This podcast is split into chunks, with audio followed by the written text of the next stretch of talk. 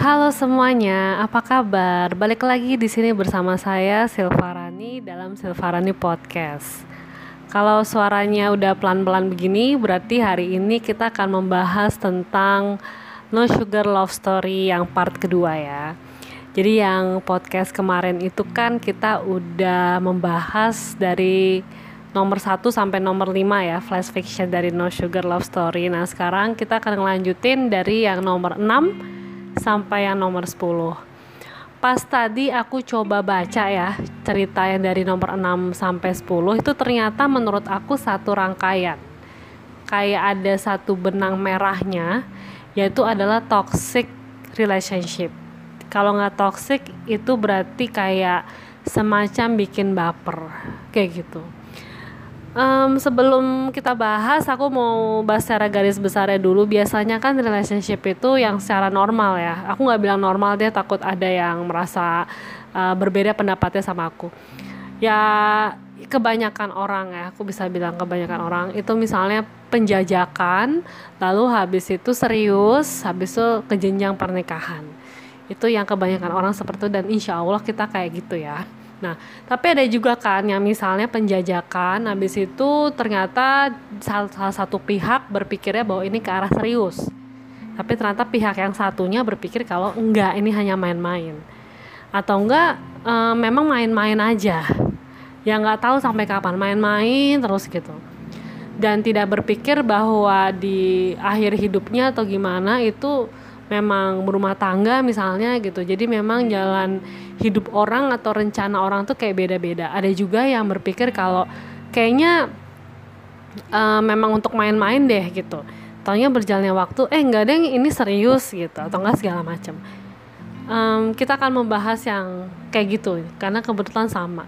Aku sendiri kalau aku inget-inget ya kenapa aku bisa menulis cerita bukan bisa sih maksudnya kepikiran untuk menulis cerita yang pembahasannya seperti ini um, mungkin seperti biasa ya no sugar love story itu gini kita punya beberapa uh, pikiran gitu yang yang A gitu taunya berjalannya waktu ada uh, apa beberapa pihak atau enggak informasi atau kita baca kita nonton kita dengar gitu yang um, prinsip relationship itu B, C, D, E sampai Z gitu. Nah ini ceritanya No Sugar Love Story ini kayak memaparkan kayak gitu. Dan tentunya aku mix and matchin lagi juga gitu. Jadi nggak pure dari 100% kenyataan. Oke kita langsung aja ya. E, ceritanya memangnya seperti apa yang aku bilang tadi? Kayak relationshipnya jadi kayak meliuk-meliuk. Nanti habis e, apa namanya seperti biasa aku akan bacain dulu. Habis itu kita langsung bedah tokoh dan bedah plot gitu ya. Oke kita mulai dari yang nomor 6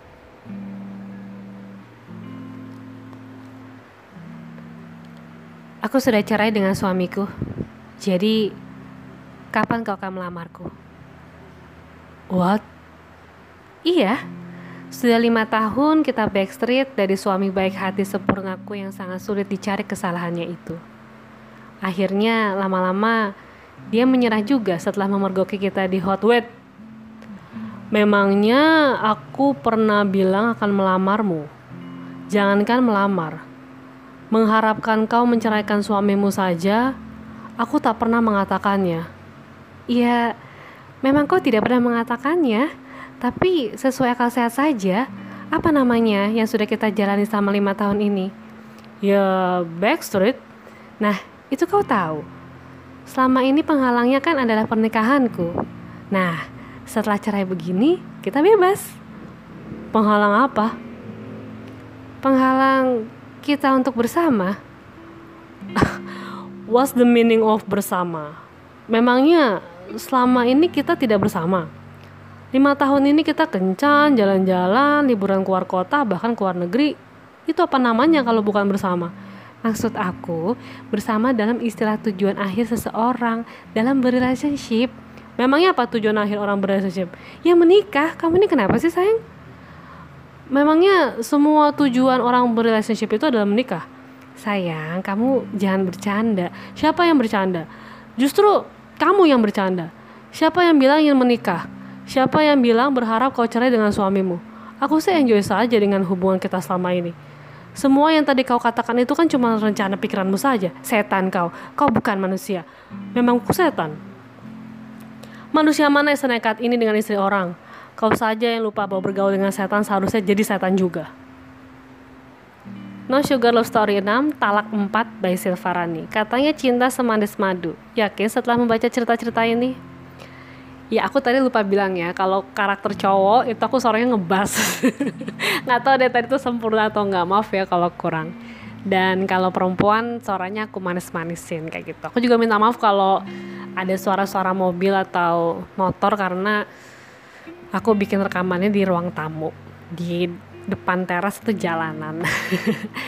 ya, ini sebenarnya ceritanya mirip sama No Sugar Love Story yang aku lupa yang ketiga apa yang keempat. Pokoknya kayak cerita uh, kalau yang cewek itu juga udah cerai gitu terus taunya yang cowoknya itu nggak nggak apa namanya nggak mau nyerain istrinya jadi pakai kayak pasangan selingkuh gitu ini juga tapi bedanya kalau yang cerita sebelumnya itu dua-duanya udah dalam udah dalam keadaan menikah ya.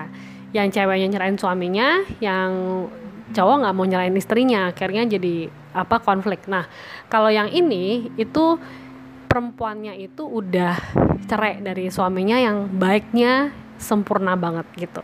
Tapi mungkin akhirnya karena terlalu baik si cewek ini merasa jadi kurang ada tantangan di hubungan rumah tangganya atau gimana atau dia mungkin terkena bisikan yang kurang baik atau gimana akhirnya dia kena sama um, cowok lain gitu. Uh, apa namanya uh, aku gambarinnya memang cowoknya nggak ada ikatan pernikahan ya. Jadi kayak cowok yang bebas aja gitu. Rupanya cewek ini kan ngerasa tiap kali pengen jalan sama cowok ini di luar keluar kota atau keluar negeri selalu kehalang sama suaminya mungkin kayak dia nyari-nyari celah misalnya ketika suaminya lagi uh, ada tugas atau misalnya lagi nggak ada di rumah itu dia kayak diem-diem ketemu sama pacarnya ini yang si cowok ini ya tapi ternyata menurut si cewek ini backstreet kayak gini nih bikin deg-degan, bikin ketakutan dan penghalangnya itu adalah pernikahannya. Jadi dia berpikir mungkin kalau gue cerai dari suami gue, gue bisa bebas nih dimilikin sama selingkuhan gue nih yang si cowok uh, apa namanya uh, cowok mm, free ini gitu. Taunya pas cewek itu bilang udah cerai dari suaminya yang sempurna itu menurut kacamata si cowok bodoh cewek kayak gitu karena apa ruginya nikah sama cowok yang baik kayak gitu baik kaya dan ibaratnya sampai kamu selingkuh kayak gini aja dia nggak tahu dan berjalan dengan lancar kamu bisa kontak-kontakan sama aku. Kalau sana suami kamu nggak sebaik itu atau suami kamu misalnya nggak sepolos itu jangan-jangan dia sudah mencium aroma-aroma perselingkuhan kita gitu kan. Jadi dari pihak cowoknya dari sudut pandang cowoknya yang selingkuhannya ini justru merasa kalau sampai detik ini dia tidak merasa ada sesuatu hal yang mengganggu gitu loh. Iya bener kita backstreet dengan walaupun kita backstreet kita tetap bisa traveling keluar kota keluar negeri. Jadi masalahnya apa? Kamu kenapa pakai cerai? Segala sama suami kamu gitu kok. Nah, gitulah ya. Terus kalau nanti kamu cerai sama suami kamu itu, terus kamu mau ke mana? Kamu mau ke saya. Terus nanti ke saya, kamu pingin apa? Kamu pingin nikah? Hah? Jadi kita nanti nikah nih. Kalau kita nikah, nanti tanggung jawabnya dan segala macam urusannya beda loh dari kita sekarang kayak begini bersama-sama. Makanya uh, jadi menurut yang cewek kata-kata bersama itu adalah menikah gitu. Bersama-sama di biduk rumah tangga. Karena sekarang ini keadaan bersamanya dia tuh dengan suami yang udah dia nggak cintai lagi yang menurutnya udah hambar gitu ya. Nah ini si cowok selingkuhan ini malah berpikir kalau bersama itu apa? Makanya dia tanya what's the meaning of bersama? Bersama nih bukannya bersama nih sekarang kita bisa ngobrol itu bersama. Kita uh, keluar kota itu bersama keluar negeri itu bersama gitu kan. Jadi apa gitu? Nah sementara dari sudut uh, ceweknya kenapa akhirnya pisah itu kan karena suaminya memergoki si istrinya tuh di hotel. Akhirnya dia panik terus cerai gitu kan. Ya kasarnya dia kayak minta tanggung jawab juga lah sama selingkuhannya ini. Eh gue udah cerai nih gitu kan. Yaudah yuk gitu. Taunya si si apa sih selingkuhannya bilang ya kenapa lo ceraiin maksudnya kasih penjelasan aja ke dia gitu kan. Atau enggak kita nanti ber, bersandiwara udah nggak kontek-kontekan. Tapi nanti kan berapa tahun lagi atau gimana kita bisa nyambung lagi. Have fun aja. Gitu aja kok dibikin ribet sih uh, hubungan kok dibikin harus berumah tangga sih nggak semua hubungan harus harus berumah tangga gitulah emang si cowoknya pola pikirnya seperti itu. Makanya yang ceweknya marah dan kayak ngatain setan. Dan yang cowoknya bilang ya iyalah gue setan gitu. Karena kalau kalau gue gak setan gue nggak mungkin deketin istri yang udah bersuami dong kayak gitu Hah, toxic banget memang dark banget. Benar-benar kita dijauhkan ya dalam relationship seperti ini gitu. Dan kalaupun pernah menjalani atau sedang menjalani atau gimana ya aku nggak bisa ngejajing orang juga, cuman semoga kita selalu bahagia dan tidak merugikan orang lain gitu aja ya selalu berdoa sama Tuhan sih. Maksudnya memang kalau aku pribadi aku punya soal suci atau gimana tapi memang ketika menulis ini jadinya uh, selalu jadi pengen berdoa terus gitu loh. Semoga dilindungi gitu aja sih. Oke kita lanjut aja ke cerita yang ketujuh. Seperti biasa suaranya kalau cowok aku berat-beratin ya. Ini dua-duanya cowok kebetulan. Nah lo dua-duanya cowok gimana nih? Oke lanjut aja ya usia sudah mendekati 30 tapi kok gue belum tergerak menikah ya bro? Cabe pedes banget nih nasi goreng. Bagi sauro dong bro. Hah? Cabe? Cewek lo tuh cabe. Parah banget tuh ngatain cewek gue cabe. Gue kegigit rawit di nasi goreng. Eh gue mau ngelamar weekend nih. Kok bisa yakin banget loh abis nikah nggak bisa main-main lagi loh lo kan tahu dari umur 20 tahun gue jomblo. Sebaliknya ada yang mau ya sekarang. Eh lo pada bilang kayak cabe. Biar aja lah dia sayang banget sama gue. Soal kelakuan bisa gue lurusin. Jadi dorongan lo menikah bukan karena penilaian objektif lo ke nih cewek tapi karena dari umur 20 nggak ada yang mau sama lo. Gitu. Ya, jangan ngomong macam-macam yang bikin niat gue nikah jadi batal dong. Lo sendiri kenapa? Masih belum mau nikah? Bukannya dari umur 20 hidup lo penuh warawiri cewek. Seganteng yang mulutnya banyak bikin perempuan kelepek-kelepek. Akhir-akhir ini ah jadi gue liat lo sendirian. Gue lagi mau istirahat bro. Dari umur 20 hidup gue dipusingin sama cewek. Mulai dari cewek yang cuma mau pamerin gue ke teman-temannya, yang mau duit gue, yang mau link gue, yang mau bantuin gue skripsi, eh, yang mau gue bantuin skripsi, yang mau gue dengerin curhatannya, yang mau pacarin gue tapi nikahin sama orang lain, yang kalau cemburu ngelempar barang, sampai ngambek dua bulan cuma gara-gara batalin kencan. Jadi sekarang buru-buru nikah deh. Kalau gue kebalikan dari lo bro, dari umur 20, gue rajin kuliah dan kerja kerja keras sebagai kuda pakai kacamata kuda pula nggak lihat cewek ada di kiri kanan jadi sekarang mau nikah gue gue doain cepet nikah deh lo bro. Lo yang sama buat lo bro. Kok ketawa? Aminin aja. Belum nemu yang pas aja kali. Yang kemarin nganggep yang kemarin anggap aja bukan cewek. Jadi apa cabe. Sialan lo ngatain cewek-cewek gue Eh bukan bukan. Maksud gue Gue kegigit cabe lagi. Bagi estahnya lagi dong. No Sugar Love Story 7 Cabai Nasi Goreng by Silvarani. Katanya cinta semanis madu. Yakin setelah mendengar cerita-cerita ini? Ini ceritanya mirip lagi sama yang No Sugar Love Story yang ke mana ya? Yang calon bujang singkat eh calon bujangan singkat gue. Yang satu mau nikah, yang satu mau pisah. Kalau yang ini yang satu mau nikah, yang satu lagi uh, istirahat berrelationship. Biasanya yang istirahat ini ceweknya banyak banget dari kemarin ini terinspirasi aku waktu makan nasi goreng di sebuah kafe lagi nungguin siapa ya teman aku apa siapa gitu aku makan dulu terus aku foto nasi gorengnya dan kebetulan nasi gorengnya pedas aku gigit cabe. Pedas banget karena kebetulan minuman aku juga bukan yang dingin dingin waktu itu. Hot apa nggak salahnya kayak oh my god gila pedas banget gitu kan. Dan tiba-tiba kok aku otaknya ke cabe cabean. Bukan kecabe beneran tapi malah kecabe-cabean akhirnya ya udah otaknya muter terus akhirnya bikin cerita ini gitu. Sambil tungguin temen aku atau siapa sih aku janjian sama siapa gitu. Dateng aku bikin cerita ini. Jadi ini memang ceritanya spontan sih spontan. Dan yang bisa uh, kita bahas ya tentang dua orang ini memang kita nggak bisa bilang kalau orang yang punya pacar paling cepet itu dia nikah. Misalnya dia umur 18 tahun udah punya pacar tapi ada teman kita yang lain sampai umur 25 juga belum punya pacar. Tapi sekalinya punya ternyata orangnya itu serius. Tapi yang dari umur 18 tahun uh, belum nemu jodohnya gitu. Kebalikannya juga gitu misalnya.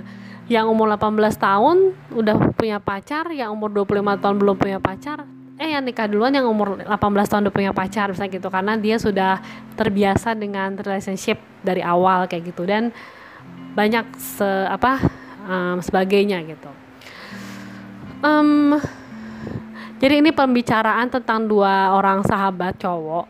Yang satu dari umur 20 tahun ya itu udah punya cewek gonta-ganti gonta-ganti gonta-ganti. Tapi sampai sekarang juga belum nemu-nemu yang pas sampai akhirnya bisa dibawa ke jenjang pernikahan tuh belum ada. Tapi yang satu lagi itu dari dulu nggak pernah punya pacar tapi sekalinya punya pacar sekarang dia mau nikah gitu.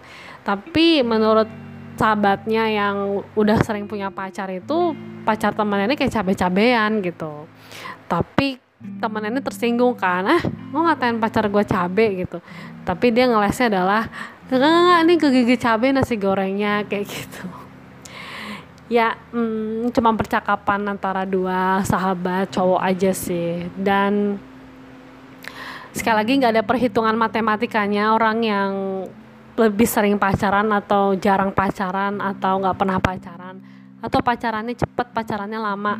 Pacarannya di awal apa pacarannya terlambat itu jodohnya cepet atau enggak jodohnya lambat gitu tuh nggak ada uh, perhitungan seperti itu. Ada juga yang milih. Itu aku kayak sebenarnya ada jadi cerita. Ada yang milih gitu kan ini kayak enggak ini kayak enggak uh, banyak juga yang bilang jangan terlalu banyak milih gitu. Cuman ada orang juga yang berdalih kayak uh, bukannya jangan kebanyakan milih baju aja kita kebanyakan milih gitu. Masuk toko ini masuk toko itu nyari yang pas gitu. Gimana jodoh yang akan kita bawa sampai akhir hayat misalnya kayak gitu. Dan dan lain-lain pendapat orang gitu. Ya doa aku semoga yang mendengarkan um, podcast ini yang belum dapat jodoh segera dapat jodoh yang sudah dapat jodoh dipanjangkan jodohnya sampai akhir hayat. Begitu juga aku yang membuat cerita ini semoga cepat bertemu jodohnya. Oke, kita lanjut aja. Langsung ke nomor yang ke-8 ya.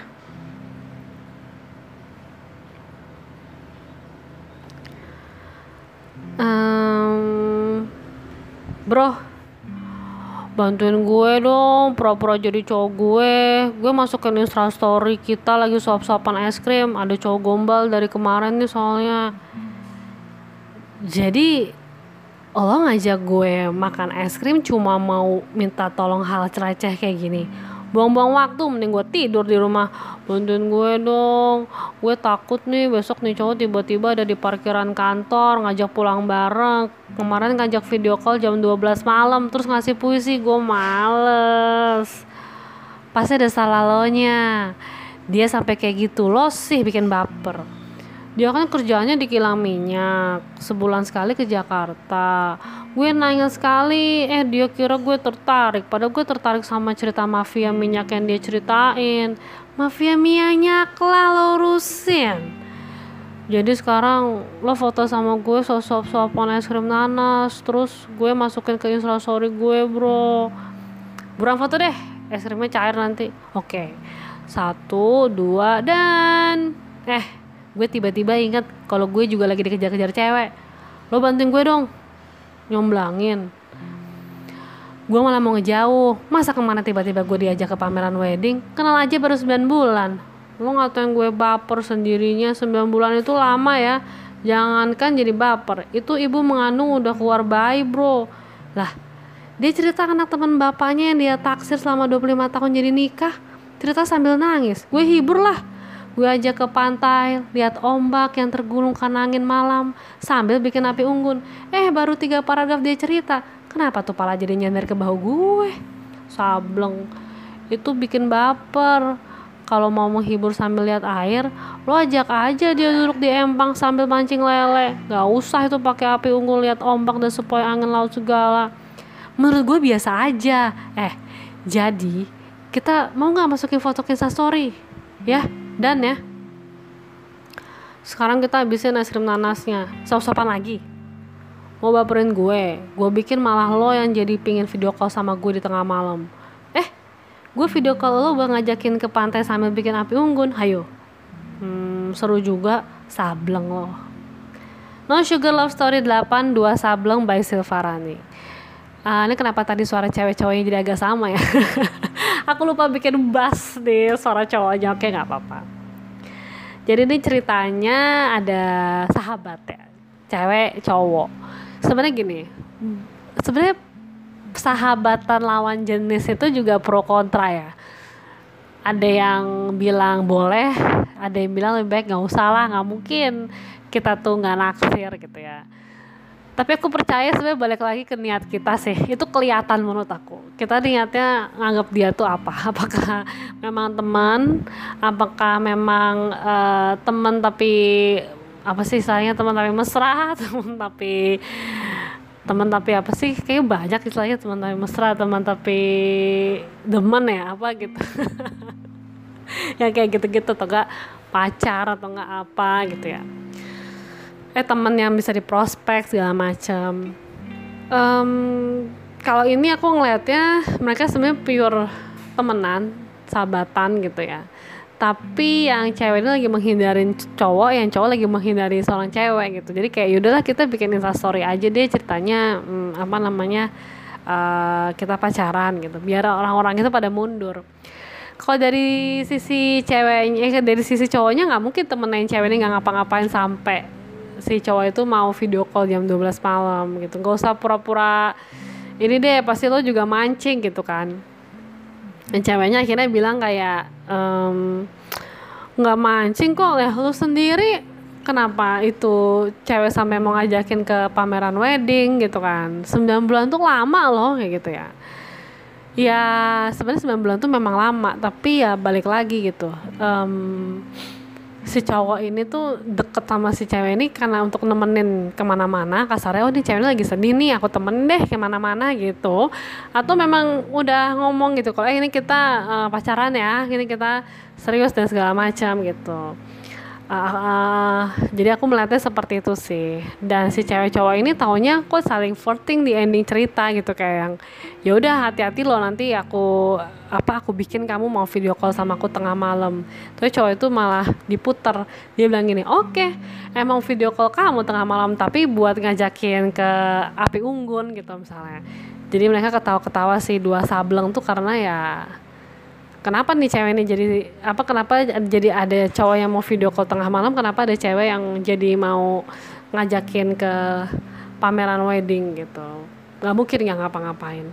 Pasti ada apa ya tepe-tepenya dikit sehingga lawan jenis itu jadi apa tertarik sejauh itu gitu.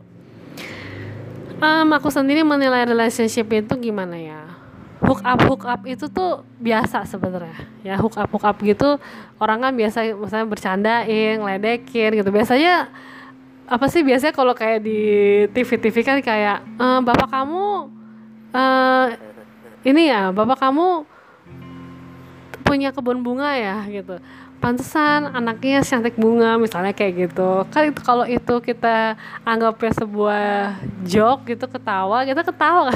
Ketawa gitu tapi ya udah itu buat kayak buat lucu-lucuan aja dasar nih orang. Udah sampai situ aja gitu nggak dibawa serius gitu. Tapi kalau kita jadi nggak serius ketawa-ketawa ya itu yang misalnya aku cuma bercanda misalnya lawan jenisnya ngomong kayak gitu gitu. Um, itu sih kalau menurut aku sih. Jadi kan kadar kebaperan itu juga kita nggak bisa ngatur ya. Ada orang yang mungkin udah sampai digombalin kayak gimana dia tetap cool ada. Ada yang baru di apa namanya cuman digodain dikit aja padahal bercanda sebenarnya maksudnya gitu. Dia sampai suka banget sama kita macam-macam. Kalau aku sendiri dalam perjalanan hidup dunia pergombalan ya aku tuh lucunya aku pikir dia bercanda gitu. Taunya suatu hari aku baru tahu ternyata dia serius kemarin-kemarin itu tapi akunya yang cengengesan dikira dia oh nggak suka ya gitu. Ada cerita kayak gitu. Ada juga kebalikan kayak misalnya oh, kok dia gombalin aku sih nih? Dia ini ya apa tertarik apa gimana ya? Tapi berjalannya waktu aku lihat loh kok dia ternyata begitu ke semua cewek? Oh emang gayanya gitu gitu. Jadi tapi kalau aku sendiri sih melihatnya sebagai human sih. Maksudnya kayak hmm, ya udah itu variasinya orang. Ada yang bisa gombal dan itu sebenarnya bercanda. Ada yang bisa gombal tapi sebenarnya itu serius. Tapi kalau lawannya menganggap itu bercanda ya akhirnya nggak kena misalnya gitu.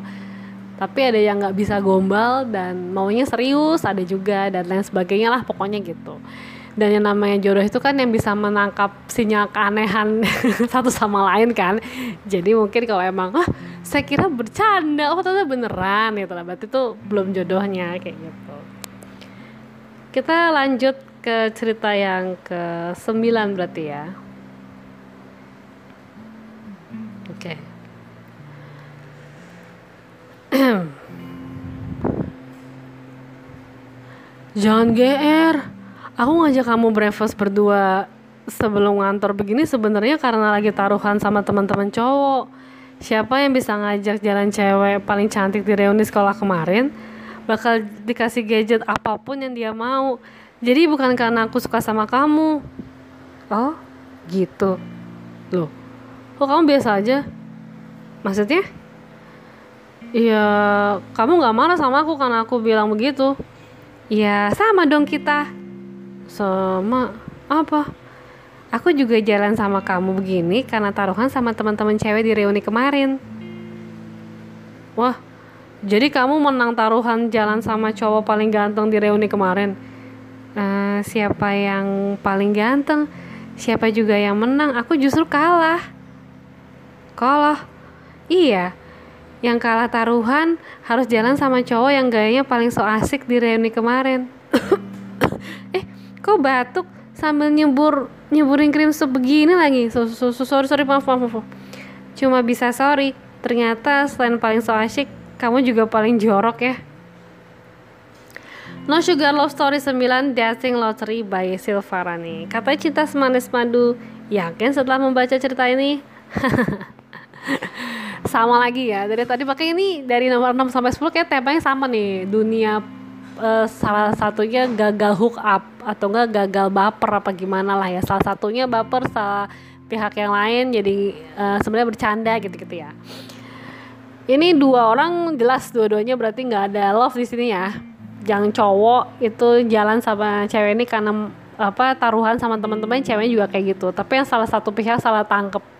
Karena dia sendiri uh, taruhannya adalah yang berhasil jalan sama cewek cantik di reuni kemarin cewek paling cantik di reuni kemarin itu berarti dapat gadget. Nah ini sama dong karena ceweknya ngomong gitu kan jadi cowoknya mikir oh sama ya?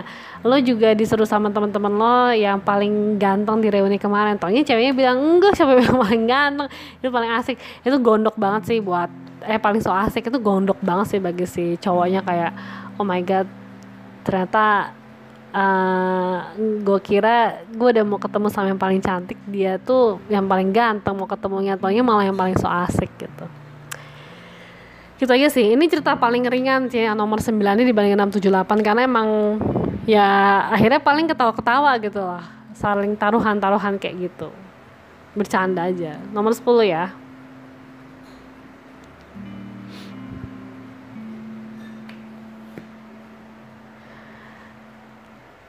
rasa sedih ini bukan berarti aku masih cinta mati sama dia dan mengharapkannya kembali, tapi aku hanya minta dia melontarkan sebuah kata.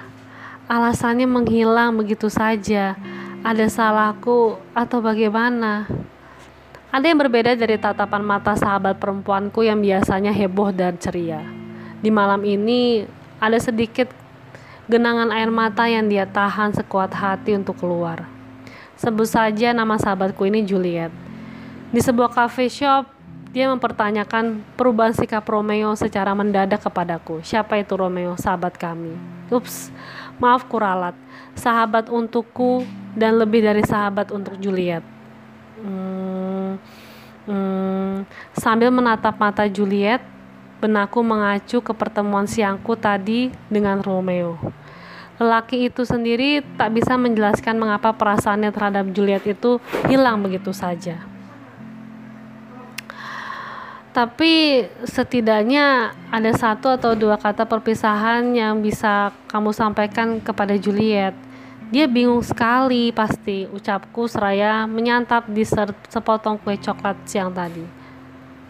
Bagaimana kalau aku sendiri tak tahu apa yang dapat kukatakan padanya? Sorot mata Romeo begitu tajam. Teman saja tiba-tiba hilang pasti kutanya kenapa, bagaimana, bagaimana apa, potong Romeo. Bagaimana dengan hubungan yang melebihi teman, tatapku. Daripada rasanya semakin dalam, tapi ketidakyakinan juga semakin kuat, lebih baik disudahi kan? Romeo memotong kue coklatnya. Kembali pada malam bersama Juliet, melalui lontaran kata dari mulutku, logika Romeo perlahan kuterjemahkan agak melambut ke relung hati Juliet. Sebaliknya, rasa hati Juliet perlahan kusampaikan agak meneduh ke logika tegas Romeo. Tetap aneh, kurasakan masih ada seribu tanda tanya terpancar di tatapan Juliet.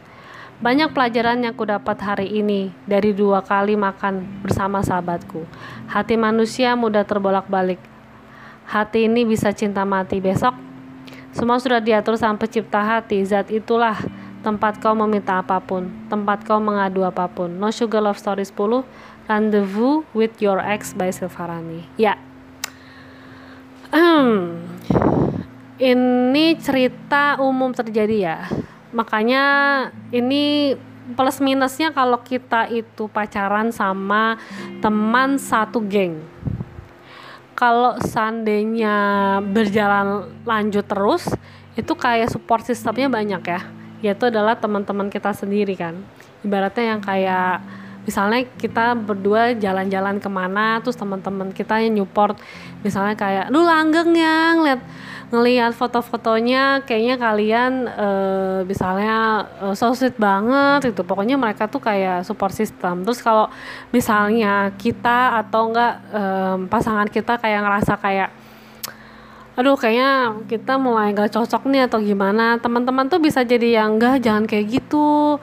Uh, di dunia ini kan gak ada yang cocok 100% jadi kalau sama konflik jangan nyerah gitu loh. Jadi kayak teman-teman kita sendiri tuh bisa menjadi support system yang baik gitu lah tapi kurangnya adalah ketika benar-benar emang udah nggak bisa bersatu lagi itu teman-teman di sekitar kita yang bingung gitu loh. Antara kayak oke nih gue mau mau ini nih gue mau bikin hubungan mereka jadi baik lagi.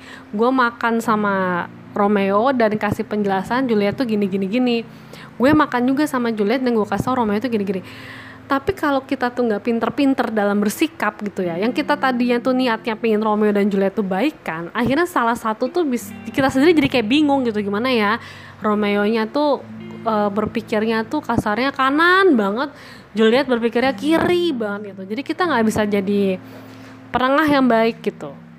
Kalau seandainya kalian tanya gitu misalnya aku pernah nggak dalam posisinya si tokoh utama ini jadi kayak dia dia di dia dia mendapatkan kepercayaan dari Juliet untuk mendengarkan curhatannya.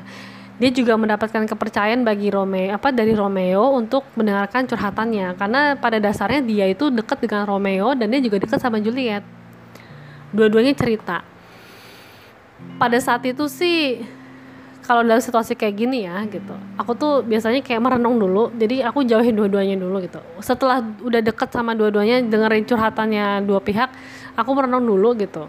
Dalam hatiku sendiri tuh mengatakan bener gak sih yang dibilang sama Juliet tentang Romeo? Bener gak sih yang dibilang Romeo uh, apa namanya uh, ke aku tentang Juliet? Kalau memang semuanya bener berarti menurut aku ya memang gak cocok gitu. Juliet kurang suka Romeo begini Romeo kurang suka Juliet begini. Ya udah itu mereka berarti kurang cocok. Dan sebenarnya uh, memang mungkin sulit tapi dewasa gitu. Maksudnya tidak mengganggu hubungan pertemanan antara si tokoh utama dengan Juliet itu sendiri maupun tokoh utama dengan si Romeo itu sendiri. Tapi bagaimana ketika pergi sama Juliet gak usah bahas Romeo.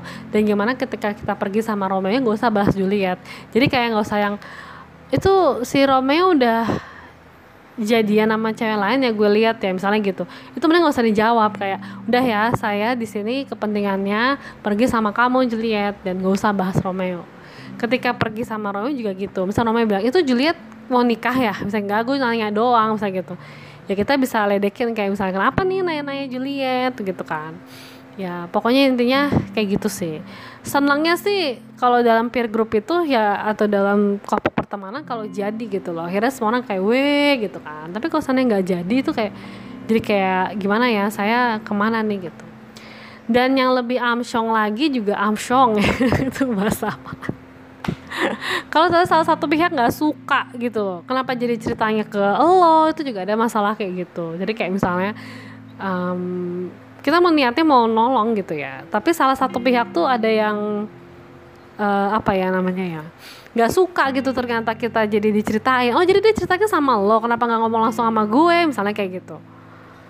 Nah itu sebenarnya amsyongnya itu amsyong gitu adalah ketika nanti mereka berdua ada baikan malah dua-duanya malah kesel sama kita gitu. Ada juga kasus kayak begitu.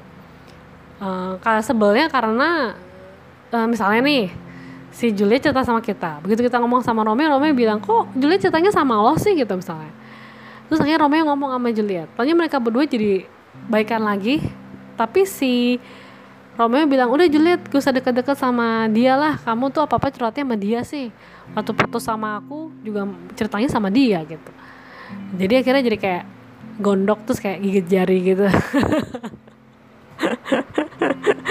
Kayak gitu sih gitu um, memang aku uh, menemukan ini banyak ya cerita-cerita kayak gitu. Kayak aku tuh niatnya cuma nolong doang tapi ternyata um, ada juga cerita yang mau nolong doang. Taunya loh kalau malah jadian sama mantan gue? Ada cerita kayak gitu. Gimana sih? Kayak gue ceritanya sama sama oh ya gimana ya? Pas gue pikir um, kita klik gitu ya kadang-kadang kayak ya udah sih gak apa-apa gitu. Tapi kayak kok kayak gue ceritanya sama lo gitu. Ah ya udahlah gitu. Memang no sugar love story memang banyak ya topik-topik kayak begini ya gitu. Ya memang perasaan tuh kan nggak bisa diatur ya. Mungkin orang yang tadinya mau nolongin itu emang beneran mau nolongin tapi berjalannya waktu ternyata salah satu pihak jadi naksir sama yang nolongin dia gitu kan. Akhirnya jadian. Nah terus si mantannya itu jadi kayak ngomong loh kan sama nih gue ceritanya sama lo juga. Lo jadian. Jangan kan lo lebih pro ke dia ya. Selain lo lebih pro ke dia lo malah jadian juga sama dia. Berarti kan si orang ini lebih tersudutkan kan gitu. Kok malah mantan gue malah sama sahabat gue yang lagi gue ceritain kemarin gitu. Aduh gitu. Misalnya kayak gitu. Dan banyak cerita-cerita lainnya sih balik lagi memang jodoh itu udah diatur sama yang di atas gitu ya. Dan ini cerita-cerita sebenarnya mohon maaf kalau seandainya ada kemiripan dengan siapa dengan kamu atau gimana ya semua cerita ini. Ini aku ambil dari realita-realitas sehari-hari aja aku mix and matchin gitu. Kalau untuk analisis yang cerita terakhir ini apa ya? Hmm, nggak ada sih kayaknya ya cuman itu aja kayak ya niatnya tadinya nolong ternyata uh, apa namanya dia di tapi kalau dia cerita tadi dia sambil apa sampai ending memang kayak ya berdoa aja sih sampai di atas itu supaya Juliet sama Romeo ini lebih baik. Dan kalau memang kalau bisa sih kalau bisa gitu ya. Taunya misalnya salah satu pihak ada yang suka sama kamu gitu untuk menyelamatkan dunia persilatan mendingan nggak usah deh nggak usah gitu. Doakan aja Juliet punya uh, pasangan baru Romeo punya pasangan baru terus ya udah gitu. Kita semua berteman gitu aja sih. Uh, Oke, okay, kayaknya itu aja ya yang bisa aku sharing dari nomor 6 sampai nomor 10 Semoga kamu uh, suka dan aku minta maaf kalau seandainya ada kata-kata yang kurang berkenan atau misalnya ada yang nyeleneh atau yang bagaimana. Semoga kita semua selalu sehat, terus terhindar dari relationship macam kayak gini gitu ya. Selalu bahagia, penuh cinta dan dalam lindungan Tuhan Yang Maha Esa gitu aja sih. Oke, terima kasih banyak dan see you.